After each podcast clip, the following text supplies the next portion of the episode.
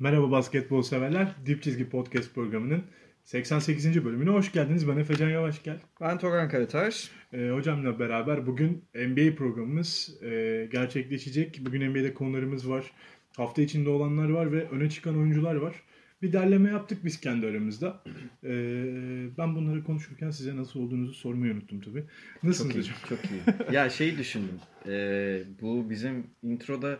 Hep Mike Breen var. Benim de en favori spikerimdir ya. Ben de seviyorum. Zaten hep finalleri falan ona veriyorlar. Çok on numara spiker ya. Mike Breen. Türkiye'de muadil nedir? Yok. Basketbol spikeri. En, en iyisi hangisidir size göre? Kosova. Kosova. Bence. bence. De. Yani Murat Kosova bence. Ee, N B A anlatırken Kosova. Yani. ee, bu... Çerez soruyu konularımız arasında zannetmeyin. Konularımız başlıyor. N B A'den konuşacağız. N B A'de bu hafta şeylerin haftasıydı. Bu sene şeyi sızsıyı duydum ben hocam. Ee, on oyuncu işte kırklı sayıların elli sayıların üstüne çıkmış. Yani böyle Hı-hı. bu revaçta bir şey olmaya başladı ki bu hafta Kemba ve LeBron'un haftasıydı. İşte ondan önce Curry'ler, Klay Thompson'lar. Bir daha Kemba. İşte yani böyle bir dağıttılar kendi aralarında ama bir böyle çok skor atanlar erken başladılar yani bu şey Hı-hı. skoru tavana vurma işine. Nasıl görüyorsunuz bunu? Bu oyunun yapısıyla bir ilgisi var mı sizce?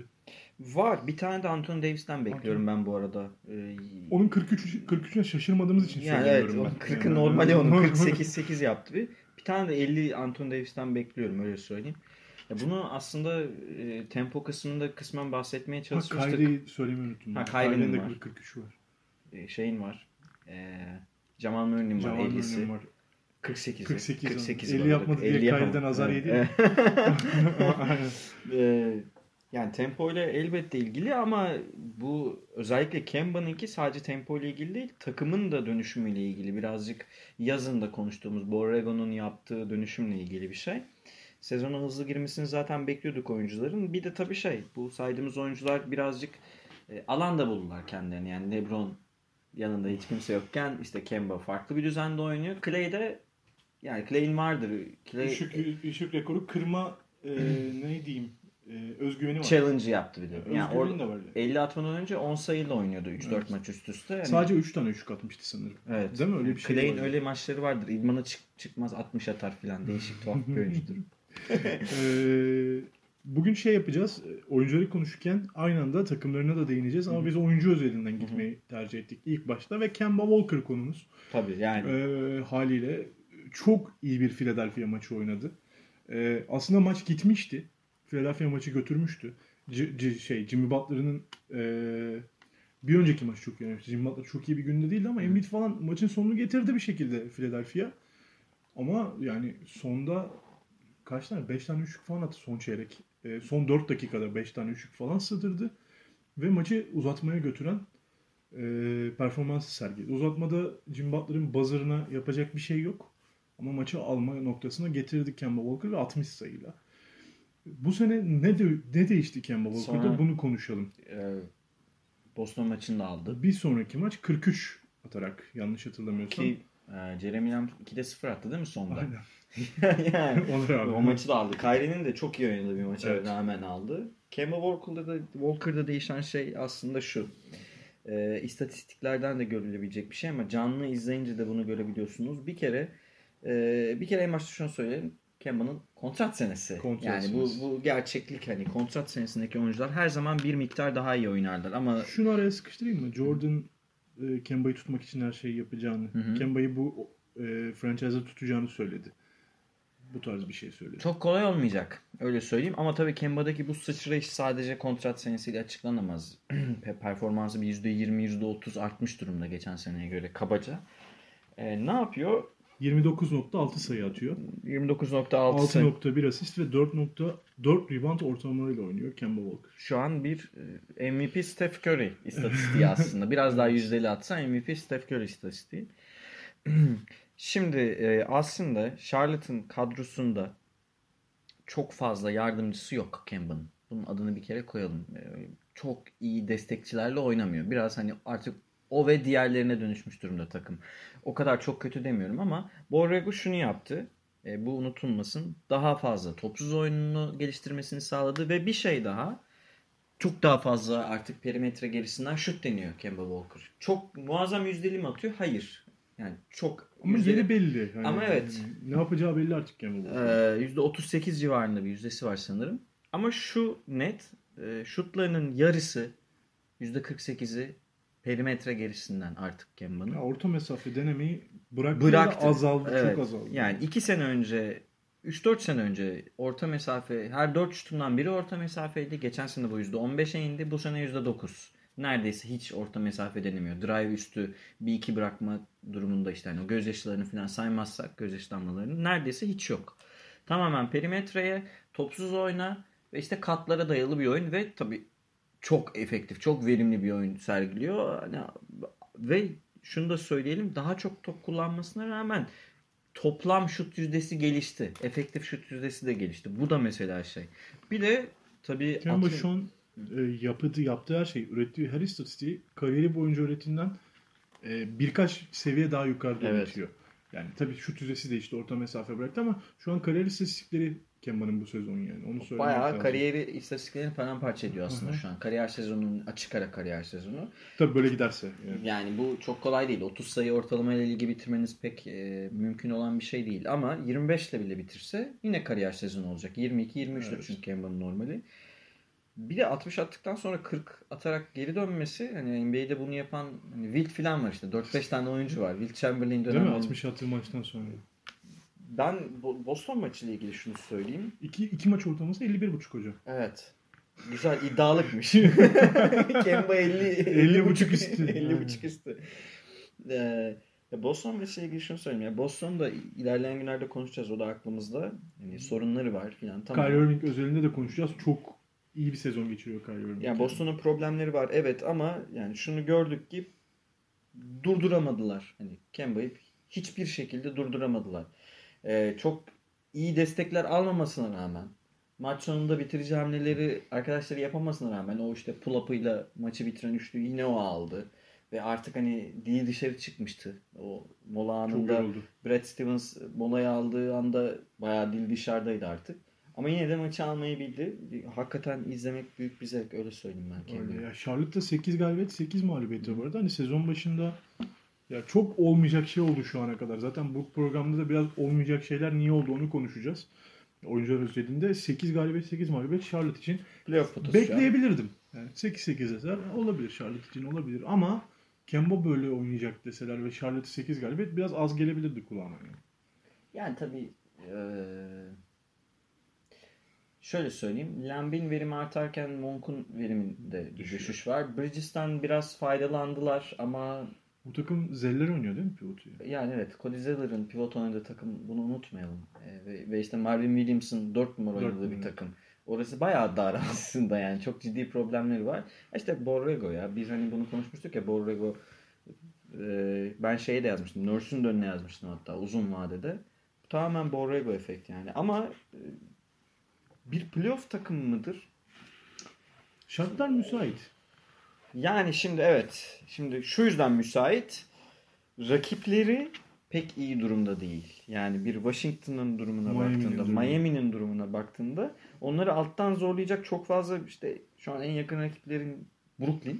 Yani. Bir galibiyet yani bir buçuk galibiyet aşağıda. Yani o potada Detroit'in, Orlando'nun olduğunu düşününce yani daha da yukarı bile. Charlotte'in daha da yukarı gitmesi lazımdı şu ana kadar. Evet. Ya şimdi ne olacak bilmiyorum ama yani. İşte bazen kadro şeyin yaşıyorlar. Sıkıntısını yaşıyorlar. Çünkü rakipte mesela şöyle söyleyelim. Net dört dört numaralı, net beş numaralı olan takımlara karşı bu takımın yapabileceği şeyler kısıtlı. Ya da mesela Kemba'nın geçen sene zorlandığı maçları hatırlayalım. Uzun guardlara karşı. Mesela Ben Simmons'a karşı.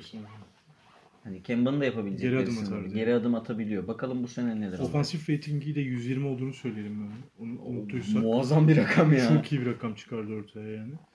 Ee, bunu genelde takım olarak Golden State yapıyor işte. Yani tabii. Bu civarda değil mi offensive rating? Yani şu an ligin offensive rating lideri şey biraz Danny Green aslında. Hani o özel bir istatistik olmuş. Danny Green hmm. oynarken çok verimli oynuyor ama hani şut şeyini hani skor hacmini taşıyanlar arasında hani o overload olanlar arasında Kemba şu an Curry ile birlikte lider aslında baktığında offensive rating'de. O hazır Kemba'yı konuşmuşken ve doğudayken doğudan gidelim istiyorum. E, aklınıza bir şey kaldı mı Kemba ile ilgili? Yok e, ama şey Charlotte e, her ne kadar yetenek sorunları yaşasa da izlenesi bir takım ya. Ben ara ara izliyorum Charlotte'ın maçlarını öyle söyleyeyim. Ben de izliyorum. Keyif oluyor. E, hazır bunu konuştuk dedim. Orlando'yu da bir konuşalım. Çünkü hı-hı, ortada gerçekten iyi bir performans var Orlando adına. E, çıkarabilecekleri en yüksek galibiyet seviyesine çıktılar bence. Özellikle bu kadro yapısı özelinde ve şu an N B A'in ilk beş per lider, ilk per liderler arasında ilk beşte bulunan bir Vučević var. Orlando'yu nasıl değerlendirebiliriz? Yani ilk beşini saydığımda bu takımın doğuda playoff yapmasının bile biraz garip olabileceğini düşünebilirdim. Hı hı. Ama şu an yani ciddi ciddi ciddi gidiyorlar oraya doğru. Yani şimdi iki beş ile başladıktan sonra iki galibiyet beş mağlubiyetle başladıktan sonra son on maçın yedisini kazandılar. Son üç maçı da kazanarak geliyorlar. Ee, şimdi şunu izliyoruz. Dejan Radonjić şey demişti. E, ne alaka diyecekler. Dejan Radonjić çalıştığı en iyi oyuncu kim dediklerinde Vučević demişti. Yani Vučević N B A izleyenler Vučević ile ilgili bir ezberi vardır. İşte Vučević kötü savunma yapar. E, N B A fantezi oyuncusudur. İstatistik verir filan diye. Tamam evet. Yani Vučević muazzam bir savunmacı değil ama E, Vučević o kadar da o kadar da kötü bir oyuncu değil. Bu sene ne kadar faydalı oynadığını, ne kadar verimli ve hücum verimliliğini, offensive rating'de o da bayağı iyi durumda. Net rating'i de artı zaten. Takımı taşıdığını, tek başına takımı taşıdığını söyleyebiliriz. Yani destekçiler kim işte? Evet, Aaron Gordon var. Ya ilk beşi şöyle çıkıyor. Hı-hı. Biraz önce de konuştuk. Ee, D J Augustin. Ee, o da çok iyi oynuyor mesela. Yani ben de o beklentimin üstünde D J Augustin. Evan Fournier, e, Aaron Gordon, Vučević ve yanına ya Isaac ya Ivan da oynuyor. Ama altıncı adamda Terrence Ross geliyor ve Terrence Ross'la beraber Jonathan Isaac'leri bir kenara bıraktığımda bütün ilk beş çift taneli rakamlara çıktılar zaten. Hı hı hı. Yani ciddi iyi iyi bir skor e, takımı olmaya başladılar. Ve şey e, tempoda yirmi birinci sıradalar. Topu kıymetini biliyorlar ve geçen şey gibi biraz Denver'ın yaptığı hı hı. E, şey gibi hani Vučević'i yok hiç gibi kullanma tarzı var onlarda hı hı. da dışarıda top dağıtan. Ve top kaybetmiyor bu takım. Biraz onu onu söyleyecektim hı-hı, ben de. Yani inanılmaz topun kıymetini bilen bir takım haline geldiler. Şu istatistikten anlayabiliriz. Ee, karşı takımların yani rakip takımın en az top çaldığı ikinci takım. Hı-hı. Bu ne demek? Elinden topu en az kaybeden ikinci takım N B A'de. Yani altıncı sırada da şeyleri var. Top kayıpları da N B A'de en az top kaybeden altıncı takım sıralamasındalar ki bu kadro yapısına rağmen. Aaron Gordon'una rağmen. Turnover makinesidir bazen. Tabii. İşte burada biraz sene başı şey demiştik mesela Steve Clifford Charlotte ilişkisi pek istediğimiz gibi gitmedi ama sene başı senle podcast'te mi konuştuk yoksa özelden mi konuşmuştuk? Hocam podcast'te şey bahsettik. Yani, e, bu oldu hani Steve Clifford'la Orlando iyi bir kimya yakaladı. İşte geçen sene bazı maçları izlemiştik öyle. Hı hı. E, sonradan aldığında devraldığında. Geçen sene değil pardon. Bu sezon. Bu sezon bu sezon. Ben niye çok eskiye gittim ya? Bu sezon başında ama iki beş başlayınca bir hayal kırıklığı oldu. Hı hı. Ama yani yine toparladılar. Clifford doğru yere geldi sanırım ya. Charlotte onun takımı değildi. Demek ki. Peki şey bir de bir elimizde bahsetmedik ama bu takımın draft'tan seçtiği Bamba gerçekliği var. Bamba var. Ya biz bunu draft podcast'imizde çok konuşmuştuk. İşte bast. Evet. Kim bast olur? Bamba, Bamba demiştim ben tek yani ikimiz konuşmuştuk. İkimizin de fikri aynıydı Bamba hı-hı, konusunda. Ya ben çok sürpriz yaşamayacağımı düşünüyordum ama keşke yaşasaydık. Bamba'ya da çok ihtiyaçları var yani. Öyle bir pivot yok bu takımın. Yok yani bu sonuçta atlet değil. Değil bu çocuk. Ee, hani Aaron Gordon kısa beşlerin dört numarası olur. Aaron Gordon hani vuran kıran parçalayan bir dört ha, numara çok değil. Çok içeride oynuyor bu arada yani. Evet. Onu söyleyeyim çok rebound çekiyor Aaron Gordon. O katkıyı veriyor ama korkutan bir savunmacı değil. Değil onu demeye çalışıyorum. Hı. Aaron Gordon mesela LaMarcus Aldridge'i korkutabilir misin? Aaron Gordon'a korkutamazsın bunu demeye çalışıyorum. E, Vučević de öyle çok atlet vuran kıran bir oyuncu değil. Evet çok düzenli topun kıymetini bilerek oynuyorlar ama aslında Bamba tarzı bir böyle atlet rebound canavarı bloklarıyla tehdit eden. En azından ikinci beşe şey etkisi, geçen sene Biyombo etkisi yapacak böyle. Değil mi? Bravo, bravo. Öyle bir etki yapacak oyuncu olurdu yani. Onu bile yapamadı. Biyombo katkısı veremiyor şu an Bamba yani. Ya öyle maçları var ki sıfır sayı, bir rebound, bir asist. Ee, bazen de işte altı sayı, dört rebound, bir blok ya, falan. Koç da güvenmiyor ya belli. Muhtemelen. Yavaş yavaş o süreler bile gidebilir yani. Ama işte rotasyonu da yok ki. Hani ona illa döneceklerdir evet, bir yerde ya. Var. Orlando ile ilgili tabii şey diyorduk biz, illa bir yerde bırakırlar. Ben hala galibiyet, sekiz mağlubiyet değil mi şu an Orlando? Ben hala D J Agustin'in bu kadar bu form seviyesini sürdürebileceğini zannetmiyorum ve Vučević'in asıl konuşmamız gereken şey Vučević'in tabii sakatlık sezon riski. Sezonu tamamlayabilecek mi? Yani Vučević sezonu tamamlayamama riski olan oyunculardan biri. Tabii bu da önemli. Risk var. Yani Griffin'den daha çok attı. Evet. Yani, yani bir e, Curry sendromu yaşayabilir Vučević tabii. Ya şu an şey garip geliyor. Yani biraz sonra Memphis falan da konuşacağız.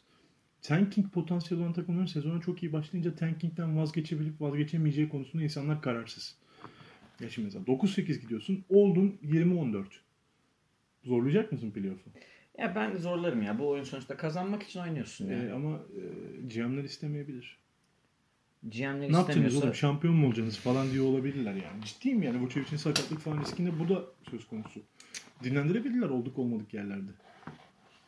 Şimdi Vučević'in sakatlığı tabii biraz başka, onun fizyolojik problemler yaşıyor bazen ama genelde Vučević'i bir kenara koyarsak işlerin iyi gitmediği takımlarda bazı sakatlıklar ortaya çıkıyor. İşte Kevin Love'ın sakatlığı gibi. Bu Kevin Love sakatlanmadı demeye çalışmıyorum. Sakat da o sakatlık süresi uzar e, ya da işte kendini zorlayabilecekken oyuncu oynamıyorum der. Tam sağlıklı olmadan dönmez. Yani işler iyi gibi. Bu birazcık sakatlıklardan da okuyabiliriz. Sakatlanmaya başlarsa Orlando'da bazı oyuncular hani işler iyi gitmeyecekmiş. Bu iki yönlü nedensellik böyle okunabilir. Ama ben ben olsam yani şey şimdi N B A'de tabii şey var ya ya tanking yapalım ya şampiyonluğa oynayalım. kırkıncı maç civarı buna karar vermen gerekir genelde. Ya o kadar da değil ya. Yani playoff'a kalmak da bir başarıdır ya. Bilmiyorum bence başarı. Müziksin alacağı oyuncunun şey olması. Hmm. Yani draft'tan gözüne birini kestirdiyse bence bilemem. Phoenix bunu yapacak ya. Phoenix ama zaten şu an yani kötü durumda ve kötü durumda. Buna gidecek yani tamam. Seneye çünkü potansiyel var. Ama Phoenix zaten şey istese de aynen, yenebilecek durumda değil yani. Ben ben Orlando'nun yerinde olsam, koçun yerinde olsam devam derdim ama yani tabii sonuçta G M karar demez ya, bilmiyorum. Ama geçen sakat... Memphis'te bu yüzden çok olay çıktı mesela. Evet evet. Marc Gasol'le yönetim arasında. Tabii. Ben kazanmak istiyorum dedi. Bu yaşımda hani oturup tanking yapan takımda oynayamam dedi. Ee, şeyi söyleyelim. Per liderin per sıralamasında beşinci sırada olan Vučević'in istatistikleri yirmi nokta dört sayı, üç nokta altı asist, on nokta sekiz rebound. Ya baya baya iyi şeyler yapıyor ya Vučević. Az daha zorlasa şey işte. Bir kez daha yapsa yok hiç olacak. Yok hiç. İstatistiği. Ee, Aaron Gordon'da on yedi nokta bir sayı, yedi nokta beş rebound, iki nokta asist ortalamasıyla oynadığını söyleyelim. Cidden içeride oynuyor. Yani Aaron Gordon'da işte bir de Randall'da var o. Evet. Ee, sürekli, sürekli game time decision. Yani evet sürekli şey sanki böyle bu maçı kaçıracak, yani bu maça çıkamayacak. Ee, bir korku haliyle. Güven vermiyor. O yüzden işte Orlando'nun da çok sürdürülebilir değil ama işte baktığında Doğu'da abi yani bütün takımlar döküldüğü için böyle işte. Playoff'a yani şöyle söyleyelim. kırk galibiyetle playoff'a girebilirsiniz. Tabii canım. Yani Miami falan geçen sene hep kırk kırkla girdi yani. yani. kırk galibiyetle playoff'a girebilirsiniz ve hani rahat girebilirsiniz. Belki yedinci bile girebilirsiniz. Yani Jordan'ın dönemleri var mesela otuz yedi otuz sekiz galibiyetle playoff yok, olan yok, dönemler yok. Var. Hani oralara gidiyor iş. Çünkü Washington'daki problemler çözülmezse, Heat'teki problemler çözülmezse e tamam başka rakip yok zaten. Ne düşünüyorsunuz peki? Çözülür mü çözülmez mi? Öbür taraf Washington. Ya Washington, Miami hani bunlar gelir mi? Ha, Miami dö- döner bence bir şekilde ama aa, Washington kaynıyor kazan. Zannetmiyorum ya. Bu arada küfürleşmişler Scott Brooks'la John Wall. Onunla, ee, onunla konuşuruz. Sonra John Wall konuştuk diye bunu şey yapmayalım. Yani. Ee, John Wall'u ittik biz zaten. Rotamızı çeviriyorum batıya doğru. Batı konuşalım biraz.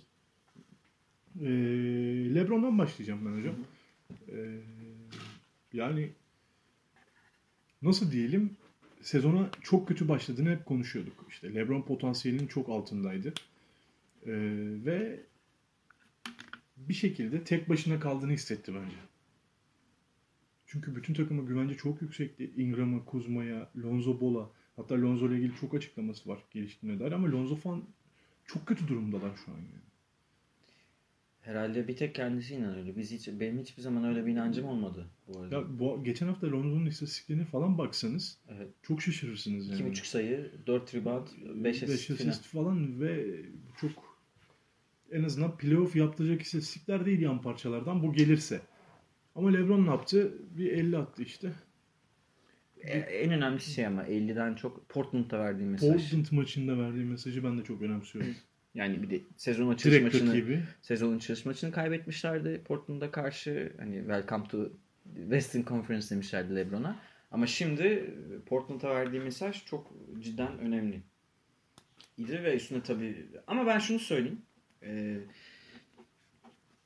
LeBron'la ilgili hazır yeri gelmişken onları vereyim. Şimdi geçen seneye göre daha fazla yaydan şut deneyen bir LeBron izliyoruz. Bir buçuk şut daha fazla atıyor yaydan. Ee, ve tabii orta mesafelerde bayağı işte Nowitzki fadeaway'lerini filan izliyoruz. Uzak iki sayılık atış denemeye başladı sürekli. Yani potaya uzak yerden. Ve kariyerinde hiç olmadığı kadar yani dönem dönem Miami'de de uzun süre power forward oynamışlığı var ama kariyerinde hiç olmadığı kadar net dört numara oynuyor. Hani e, Kuzma dört çıkıyor gibi görünüyor maçlar ama aslında LeBron dört numara oynuyor ve zaman zaman beş numara oynuyor LeBron. yüzde yirmisi mi? yüzde on beş civarı sahada kaldığı sürelerin yüzde on beşinde pivot oynadı LeBron. Şimdi dönüşüm gerçekleşiyor mu? Ya Tyson Chandler geldi şimdi tabii o problem kısmen çözüldü ama şu net LeBron daha az artık potaya giden bir oyuncu. Yani daha az derken kendi standardı için söylüyorum. LeBron standardına göre daha az potaya giden ve bu yüzden daha az faal alan bir oyuncu haline dönüştü. İşte ve tabii şey ee, nasıl diyelim? Oyunu perimetre gerisine yıktığınız zaman biraz yıkmak zorunda kaldı. Çünkü Kuzma'dan istediği verim alamıyor. Ingram zaten bir şutör değil. E, Lonzo zaten. Caldwell-Pope yatıyordu mesela. Yeni döndü yavaş yani, yavaş. Yani Caldwell-Pope yavaş yavaş. Hart her zaman istediği katkıyı vermiyor. E, yine orada Hart yine birazcık alan açma konusunda uzman. Ve şey e, baktığında kim kalıyor? Rondo sakat. Kimse yok. Biraz mecburiyetten oynuyor. Ama bu, bu sefer de LeBron'un bildiğimiz özellikleri işte potaya topu gömme dediğimiz özellik. Çok daha az denemeye başladı yani bu sene. Bu, bu bir potaya problem olarak. Çok daha az başladı yani. Ama yine LeBron LeBron'dur yani yirmi dokuz yedi yedi yapıyor yine. İstatistik yani, LeBron ama yani. yani ilk on maç hatırlayalım. İstatistik LeBron'du ama e, şey LeBron değildi. Nasıl desem takımın mücadelesi olsun, takımın maçı kazanmaya olan yönelimi olsun. Ya yani LeBron nasıl değerlendirirsiniz? LeBron Cleveland'da da çok kötü parçalarla oynadı. Ama maçı kazanma noktasında çok şey e, başardığını söyleyebiliriz. Özellikle playoff'a yakın zamanlarda. Şimdi Lakers'a da bence playoff'a yakın zamanlardaki oyununu bulmaya çalışıyor. Yani nasıl desem Golden State'in deplasmanını hatırlayın final serisinde. Hı hı. Dünkü oyunuyla aynıydı. elli sayılık oyunuyla. Hı hı. Yaklaşık olarak böyle oynadı. Çok konsantre çıktı. Ya işte onu denemeye başladı. Acaba e, oyuncu alırlar mı almazlar mı bilmiyorum ama ya Ingram'a biraz kullanmaya çalışıyorlar. Katlarını kullanmaya çalışıyorlar. Uzun kollarıyla işte tersten bitirdiği topları kullanmaya çalışıyorlar. Kuzma'nın şutunu bulmaya çalışıyorlar. Lakers'ın arayışı bitmez.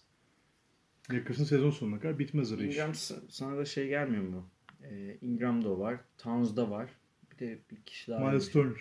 Ee, koşarken bacaklar Başak. kırılacak. Ya bacaklar çok kırılacak gibi ya. Garip çok bir e... vücut dengesi. O o o vücuda o çok ince. O bacaklar sen böyle çıt diye kırılacakmış gibi geliyor. Hani ters bassa ters hani bassa. Allah korusun o gidecekmiş gibi geliyor. Yok ben bu takımın LeBron'un sinir krizi geçirecek seviyelere getirebileceğini düşünüyorum. Ha, playoff'a girecekler. Evet. dokuz yedi değil mi şu an? dokuz yedi dokuz yedi tamam. Playoff'a girecekler. Artık kaçtan altlardan bir yerden mi üstten mi onu bilmiyorum. Bakacağız. Takımın form durumuna bağlı ama yok yani bu net bir şey. Yazın Magic Johnson'a şimdiden bakacaktır artık. Yazın kime ekleyelim? Sizce bu sezon için bir hamle daha gelecek mi? Takas parçası yok ama ya şu an. Yani şey takas dolduracak şey lazım onlara. Evet. Maaşı dolduracak işte oyuncu. Ingram Kuzma paketi. Elinden bence çıkarırlar mı onları? Bence çıkarmayacak. Gerçi bir yıl pazara çıkarsa ben düşünebileceklerini bir düşünüyorum. Bir yıl çıkabilecek gibi duruyor ya. Bradley Beal'ın pazarda olduğu bir ortamda Magic Johnson o yola girebilir. Öyle söyleyeyim. Göreceğiz. Ee, en azından Lakers'ın şey, durumunu. LeBron böyle. LeBron'un da şu anda Stephen Curry'yi geçerek N B A'in per lideri olduğunu söyleyelim. Yani o şeyi aldı. M V P olabilir mi sizce hocam? Olabilir. Yani LeBron zaten bu, sene başı... O, bu koşullarda çünkü LeBron, Curry, Antetokounmpo'nun arasına döndü iş. Anthony Davis bir de işte zorluyor orayı. Yani şimdi normalde Westbrook elli galibiyetin altında bitirmesine Aldı. rağmen M V P olduğuna o göre... Çok özel bir durumda ama. Tamam yani. Triple double ortalaması vardı. Özel dediğin Harden'dan bir rebound daha fazla çekiyordu yani. Evet. Değil mi yani, yanlış mıyım? Doğru. Bir buçuk rebound daha fazla çekiyordu Doğru. Harden'dan. Yani LeBron'dan da işte ikişer, iki asist, iki rebound fazlası var. Hey hey her şey mümkün. Hani gerçi yakın geçmişte bu tek. Başka hiçbir örneği yok. elli galibiyetin altında inen, daha doğrusu Batı'yı aşağılarda bitiren, Batı diyorum, herhangi bir konferansı aşağılarda bitiren e, kimse M V P olmamıştı ama LeBron olabilir. M V P biraz şu an karışık bence. Sağlıklı kalırsa Curry diyorum ben. O burada fikrim değişik. Size hemen Los Angeles'ın diğer yakasını götürüyorum. Diğer yakası falan değil. Los Angeles'ın diğer takımını hı hı. ve Clippers konuşalım biraz. Clippers özelinde aslında Clippers'ı konuşmayacak, konuşmayıp Tobias Harris'i bugün ben konu başlığı olarak aldım. Hı hı. Tobias e, kontrat senesinde hı hı. öncelikle bunu söyleyelim ve sizin program başında Kemba Walker için söylediğiniz kontrat senesinde oyuncular sezonunu çok iyi başlarlar ve çok iyi istatistikler üretirler. Bunda hemfikiriz. Ama Tobias'ta bir şey daha var. Tobias kazanırken Clippers'ta kendisinden beklenen daha iyi performans gösteriyor. Hı hı. İşte mesela Charlotte'ın sekiz sekizine biraz eleştirebilirdim. Ama Clippers'tan beklediğim bir şey değil.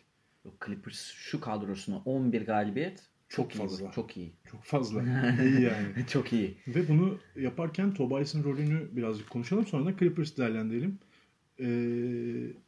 Hemen yani, istatistik söyleyebiliriz bence. Yani yirmi bir sekiz iki buçuk asist yirmi sekiz iki buçuk civarı. sekiz nokta yedi hatta. Yani dokuza yakın yani. Sayı ve reboundda zaten kariyer rekorunu kuruyor.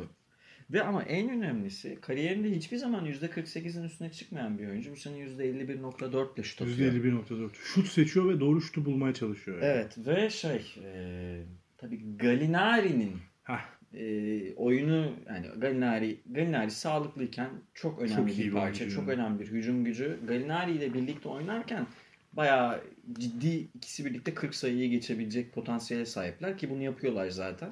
Gallinari'siz dönemde Gallinari ilk altını yedi. Hani hastalıktan inşallah sakatlık geçirmez. Gallinari'siz dönemde ne yapacağı da önemli. Çok kolay iş değil. Çünkü bu takımın guardlarında Avery Bradley işte kariyeri serbest düşüşte olan bir oyuncu.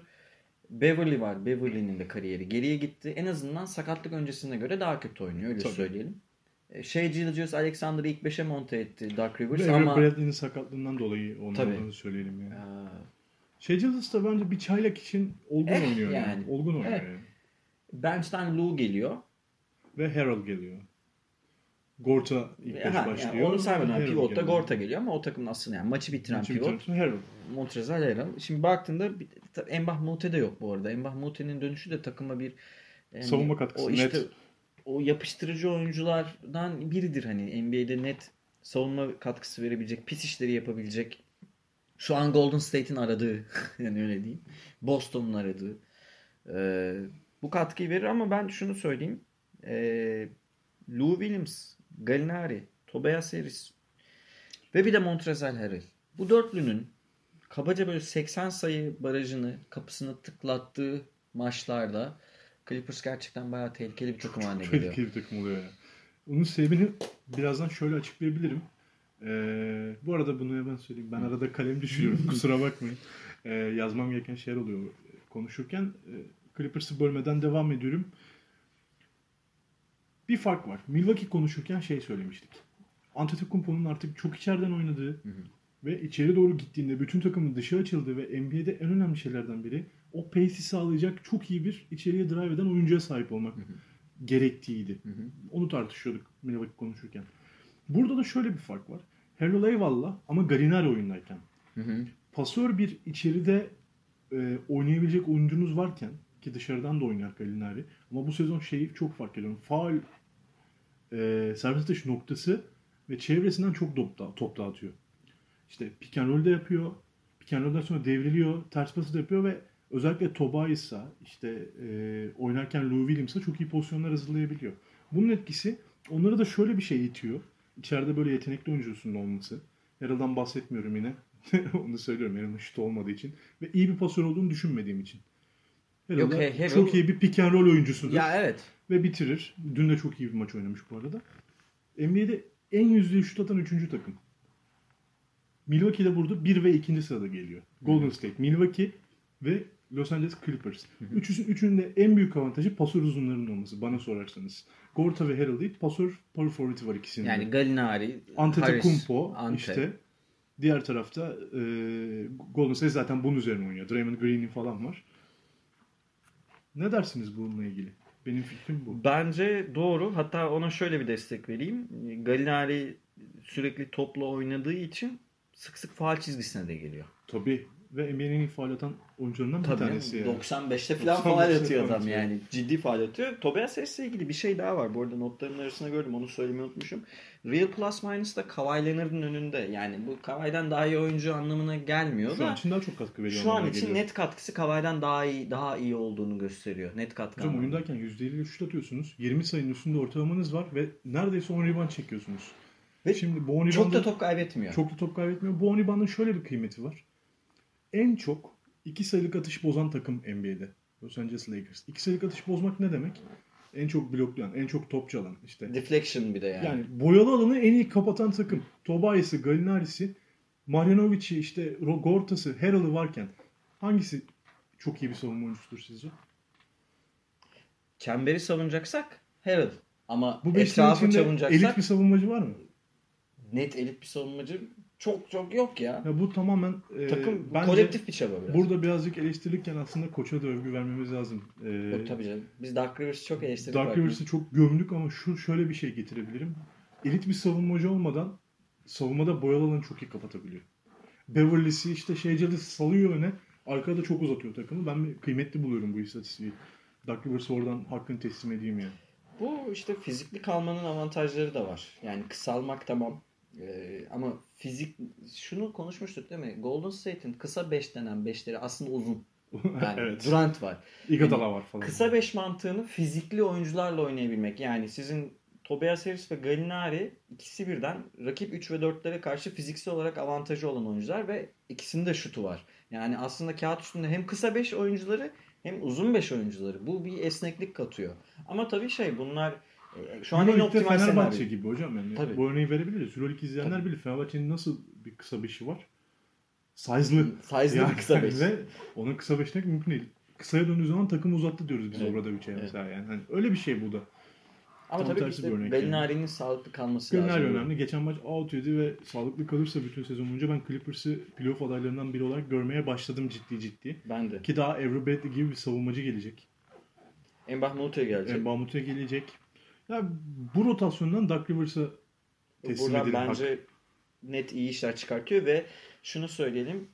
Bir çaylağı rekabet halindeyken ilk kullanıyor. Beşe monte etmek büyük iştir. Helal yani olsun. Phoenix Suns'ın bir çaylağı ilk beş başlatmasıyla Batı'da playoff adayı olan bir takımın ilk beş başlatması farklı şeyler. Ama şey cılıcısı biz konuşmuştuk. Evet. Bir sleeper olacak olabileceğini, yani. Draft'ın sleeper'larından biri olabileceğini düşünmüştük. Potaya gidebiliyor, pasör, Hı. top çalıyor. Savunması var. Uzun kolları var. İşte şut biraz. Şut sıkıntısı biraz, var birazcık. Clippers'ta durumlar böyle. Bir de Beverly ile ilgili. Ben Beverly'nin hala gideceği yol olduğunu düşünüyorum. Çünkü Beverly'nin çok elit bir savunmacı. E, o takımın şut yüzdesini bozan tek Beverly tek başına bozuyor. Onu da söyleyelim. Biraz daha yani topu off-ball oyun çok iyidir Beverly'nin. Yani top dağıtmayı falan da sever ama yani zaman zaman biraz daha verimli oynaması gerekiyor. Yani verim Beverly sıfır sayıyla bitirmemeli maçları. Yani onu söylemeye çalışıyorum. Yani. Biraz skor vermesi biraz lazım. Biraz az olsa. Şutunu riske ediyorlar. Bir tanesini soktu değil mi? İkide bir at. Yani eskiden çok atıyordu bunları. Evet, evet. Eskiden atıyordu. Houston dönemi hatırlıyor musunuz? Çok Houston Houston dönemi. Çok iyi bir ivme yakalamıştı. Şutu giriyordu. İşte en kıymetli guardları arasında gösteriyordu. Sakatlık öncesi Beverly N B A'in. Ki mesela şu an Teodos için var. Teodos. Şey dışı yani rotasyon dışı seneye Avrupa'da. C S K'ya mı gelir Fener'e mi onu tartışalım biz. Olympiakos'a. Geri mi dönecek? Muhtemelen. Ee, buradan hazır açılmışken konusu bir Golden State turu yapalım. Hı hı. Golden State'te geçen podcast'te konuştuk işte Durant, Draymond Green olayını. Tabii aynı zamanda şöyle bir sorun var. Aynı zamanda şöyle bir sorun var. Curry yok yaklaşık olarak yedi maçtır. Ve yedi maçlık Curry olmaması sürecinde... Oklahoma maçına dönecek diyorlar ama bakacağız. yedi maçlık Curry'siz dönemde iki altı galiba. iki beş pardon. iki beş Ee, üç maçlık Durant Draymond Green olayından itibaren de sıfır üç sıfır Ya yani bir takımın kimyası bu kadar zedelenmemeli. Aa, yani Steve Kerr şey dedi ya, biz eğleniyorduk bugüne kadar. Gerçek N B A ile yüzleştik. Bir kere şunu söyleyeyim. Biz burada Steve Kerr'ün hakkını çok verdik. Ben iyi bir koç olduğunu düşünüyorum Steve Kerr'ün ama abi bu süreci yöneteceksin ya. Yani tamam, Curry bir sistem oyuncusudur. Sistemi kuran bir oyuncudur aynı zamanda. Hani sistem içinde çalışır ama o sistemi de tek başına yaratır. Bunlar tamam. Curry çok önemli oyuncu. Kabul. Ama yani Curry'siz de sahaya çıkan ilk beşin kötü bir beş değil ki. Cook ya da Livingston ya da işte kimse. Kevin Durant var. Tek başına sana Kevin Durant N B A'de maç, maç kazandıracak bir oyuncu. Klay Thompson Klay Thompson'ın var. Draymond Green kavgasını bence iyi yönetemediler. Draymond Green ceza aldı ama kavga net ki Durant geçen taraftarla da atıştı. Durant'ın psikolojisi bozuk. Hala bir ergen gibi davranıyor. Yani. Çok bozuk bir psikolojiyle davranıyor. Ee, ve o takımın liderinin Draymond Green olduğu unutuluyor. Evet, Durant daha kıymetli oyuncu. Bir süper yıldız ama o takımın lideri Draymond Green'dir. Yani birazcık orada Durant'e artık torpil yapmadık diyorlar ama bence yapıldı. Biraz evet sayıp sövmüştü. Önümüzdeki sene Durant'in kalması daha değerli hocam çünkü. Evet ama kalmayacak bence. Onu evet. da söyleyeyim. E, öbür tarafta da yani tamam mü- müthiş parçaların yok ama bir şekilde kapatacak işte Yerepko'ların, Jones'ların falan var. Yani e, hocam maç kazan ya yani. Bir işte Livingston döndü. Ne bileyim işte e, şeyler falan geçen sene. Looney falan oynuyor Hı. işte. Yani en azından e, daha önce süre verdiğin oyuncularla devam ediyorsun rotasyonda. De, Curry ve şey varken, e, Draymond Green varken zaten. Ve Klay şey, şu an N B A'in orta mesafe lideri kimdir desem, DeRozan ya da LaMarcus Aldridge'ler insanlar. Değil mi? Şu an Klay Thompson. Orta mesafeden. San Antonio şu... maçında geçen gece daha çok denedi ikisinin orta mesafeden değil mi? Yani Klay orta mesafeden. Bunu da anlamış değilim. Evet, şimdi Klay Thompson, e, Klay Thompson'ı izleyenler şey olarak düşünebilir. Bir spot up shooter.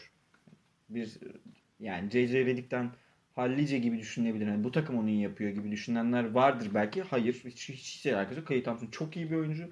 Klay Thompson bütün yetenek setleri var aslında Klay Thompson. Yani drive edebilir. Savunma zaten. on numara bir savunması var. Orta mesafe şutu da var ama şu yarım tam tam drive de değil. iki dribbling sonrası bu yarım fırlatmalarını evet. anlamadım ben. Niye böyle bir oyun tarzı? Yani isabetsiz atıyor demiyorum. Kötü atmıyor ama Golden State'in felsefesine aykırı, top dolaşımına aykırı. Yani Draymond Green etrafından dönen Golden State drive üstüne oynayan bir takım değil ki. Yarım drive edip orta mesafe atmaya başladılar. Bu bence burada biraz Steve Kerr'e yazar. Bu süreci yönetemedi yani. Bence de yönetemedi. Steve Curry dönsün de takım ya yine şampiyon olurlar. Ona bir itirazım yok da. Ya, orayı geçtim yani, zaten de yani şu an şeyi görmeye çalışıyoruz. Hani takımda bir değişim var. Ruh, ruha, ruhani bir değişim var. İşte yani Draymond Green'i, Durant'i falan. Klay de bu süreçten etkileniyor. Steve Kerr de etkilenmiş belli ki. Belli. Yani eğlenceyi bıraktık falan hani ya senin işin bu değil zaten. Senin hiç eğlenmemen lazım. Bence de. Senin e, bu takımın sorunlarını çözmen lazım. Konu bence G M'le direkt ilgili. Yani Durant, Draymond Green sürecini iyi yönetemediği asıl ona verilir ama etkilenenler de Klay'in Steve Kerr'ün etkilenmesi bana garip geliyor biraz. Ya çıkıp San Antonio maçını kazanmak lazım mesela yani. Şey konusunda bir şey e, Klay Thompson'ın orta mesafe denemesi konusunda şöyle bir şey söyleyebilirim. Takımlar Golden State'i savunurken şu an Golden State'te en etkili şutör Klay Thompson değil mi oyunda oynarken? Evet. Stephen Curry yokken. Yardım getirebiliyorlar. Sebebi Sean Livingston'ın, Iguodala'nın işte oynayan Cook zaten Cook e, var çok o çok işlere oynamıyor. Girmedi. O da e, uzak orta mesafeden çok atmaya çalışıyor. Savunma yardımı getiriyorlar Klay Thompson'a ve Klay Thompson içeri drive edip şut atmak zorunda kalıyor. Tamam. Ee, onu söyleyebilirim. Tamam ama Golden State her zaman biz biliyoruz ki ekstra pası yapıp boş oyuncu bulandır. Yapmıyorlar. Orada zaten sorun orada. Ekstra pas yapılmıyor. Klay'in elinde patlıyor toplar. Patlamıyor da o kullanıyor işte yani diyelim. Yeteri kadar güvenmiyorlar rotasyonlarına. Onu görüyoruz aslında. Abi yani o zaman diyecek bir şey yok. Yani ilk beşleri hariç rotasyonlarına o kadar güvenmiyorlar. Öyle görünüyor. Golden State'de burada şey yapabiliriz. Ee, bu arada Curry dönünce toparlayacağını düşünüyor musunuz? Durant'in, Draymond Green'in. Curry takımı toparlar. Takım toparlanınca da e, galibiyet şey yapar. Moralleri düzeltir. Ya kazanmak her zaman bazı tatsız şeyleri unutturur ya. En azından erteler, öyle söyleyeyim. Sene sonuna kadar ertelenecektir problemler. Katılıyorum. Ben de öyle düşünüyorum. Ve şimdi e, günün sonuna N B A'nin sürpriz takımını bıraktım. N B A'nin sürpriz oyuncusuyla birlikte. Şöyle başlasam ne derdiniz? N B A'de real plus minus lideri kimdir? Evet yani. Kimdir ya? Çok şey soruyorum ben. Unutun bildiklerinizi. Bildiklerimi unutsam normalde şey derim. LeBron ya da Curry derim. LeBron ya da Curry dersiniz. N B A'de real plus minus lideri E S P N'in istatistiklerine göre, onların hesaplarına göre ki siz paylaştınız benimle bunu. Mark Gasol. Evet. Evet. Ve sizi Memphis cephesine götürüyoruz. Mark Gasol'ün Mark... Son iki maçını izledim. Son iki maçını ben de izledim. Yani döktürüyor. Evet. Döktürüyor. Ya şöyle söyleyeyim, bir kere on bir beş değil mi şu an? Evet. Batı ikincisi oldular. Batı zaten bayağı karman çorman bir halde. Clippers'la aynı şeyler işte. Clippers, Memphis çok iyi işler yapıyorlar yani. Ee, bir kere şunu söyleyelim. Çok dar bir rotasyonları var. Yani Mark Conley'nin yediği Shelvin Mack, ee, Mark Gasol'ün yediği Jamichael Green, Jaren Jackson Junior'ın yediği yok. İşte Caspi. Ya Caspi var. Ee, bakalım Temp, Gary Temple ilk beş başlıyor. Kyle Anderson. Kyle Anderson'la beraber işte oynuyorlar filan. Yani bu oyuncuları saysak kimse beğenip de takımını almaz. Hani Conley alırsın, Gasol alırsın, gerisi çöp dersin. Bu takım şu an Batı'da o kadar mücadele ediyorlar ki yalnız maç içerisinde. Tempoyu çok kontrol ediyorlar. İnanılmaz mücadeleli bir takım haline gel- gelmiş durumdalar. Çok iyi savunma yapıyorlar. Ve şey maçında yani Gasol evet. Towns'u küstürdü. Gasol gibi oyuncular e, şeyi şimdi atletizmden beslenmeyen, oyun aklından ve şutundan beslenen oyuncular. Sadece Gasol örneği değil. Mesela Brook Lopez. Oyun aklı, yani şutu diyorum hani. Hepsi I Q'su yüksek oyuncu olmak zorunda değil. LaMarcus Aldridge. Efendime söyleyeyim. Pa Gasol, abi Gasol. Böyle oyuncular çok atletizmden beslenmedikleri için yaşlıyken de çok verimli oynayabiliyorlar. Mark Gasol da otuz üç otuz dört yaşında artık. O da genç bir oyuncu değil. Ama son iki maçta yaptıkları özellikle Towns'u denize döktü. altı tane üçlük attı. altı tane üçlük attı. beş ya da altı. Eee Towns'u sağdan sildi. Yani t- baksan Towns on beş sayı yirmi rebound yaptı ama yani yok o maçta Towns. Bu tarafta yine gel- ev sahibi olarak yine kazandılar ve rakibi ciddi düşük skorlarda tutarak kazanmayı başarıyorlar. Sadece şunu söyleyeyim. Conley'nin ağır sakatlıktan döndüğünü unutmayın. Bu takımın tanking yapması gerektiğini düşünenlerin... Geçen sene olay oldu bu evet. Yüzden yani. Olduğunu unutmayın ki ben de bu takımın tanking adaylarından biri olduğunu düşünüyordum. Sene başında en azından. Çünkü yok işte yani Garrett Temple falan var. Bu takım Kyle Anderson'ın Kyle Anderson'ı izleyin maçlarda. Yani ben Spurs'da olduğum için Kyle Anderson'ı severim de hani ağır çekim koşamayan bir, bir oyuncu yani. Tamam iyi bir yapıştırıcı parçadır da ya bu takım taşıyıcı şöyle söyleyeyim. Gasol ve Conley'nin yarım formsuzluğu bu takım seksen sayı zor görecek durumda. Evet. Ama seksen sayıda da yenebilecek durumdalar. Heh, işte zaten en güzel nokta o. Sadece şey söyleyeceğim. Seyirci yani çok yani güzel takım. Salon da çok kötü ya. Ama takım çok güzel değişti takım. Değişti onların salonları biliyorsunuz. Evet. Yani bir ruh değişmiş zaten. Eskiden o hani Microsoft Zeklendorf, Zilbo dönemleri çok etkileyiciydi taraftarları falan. Çok inanıyorlardı maça ama o iş biraz değişmiş. Vallahi bilmiyorum. Bence taraftar biraz daha çünkü boş tribünler izlemekten ben çok sıkıldım. Öyle söyleyeyim. Şey gibi ya kolej maçı gibi. Böyle lise maçı gibi tribün atmosferi yani. Bilmiyorum yani niye o... Memphis'in şey, e, şeyle ilgili birazcık. Franchise'i bence yönetemiyor bu işleri. Ama zaten franchise biraz ya yani şöyle söyleyelim bunu söylemiştik. Mark, Con- Mike Conley'e maksimum kontrat vermek zorunda olduğunuz bir şehir. O da var. Ama Mike Conley'i severiz bu arada. Yani Mike Conley'i Ama... severim de öyle bir oyuncu değil. Yani değil. Maksimum kontrat oyuncusu değil. Ben bir tane benzetme yapacağım. Biraz önce şeyden bahsettik ya Clippers için e, boyalı alanda şut bozduklarından.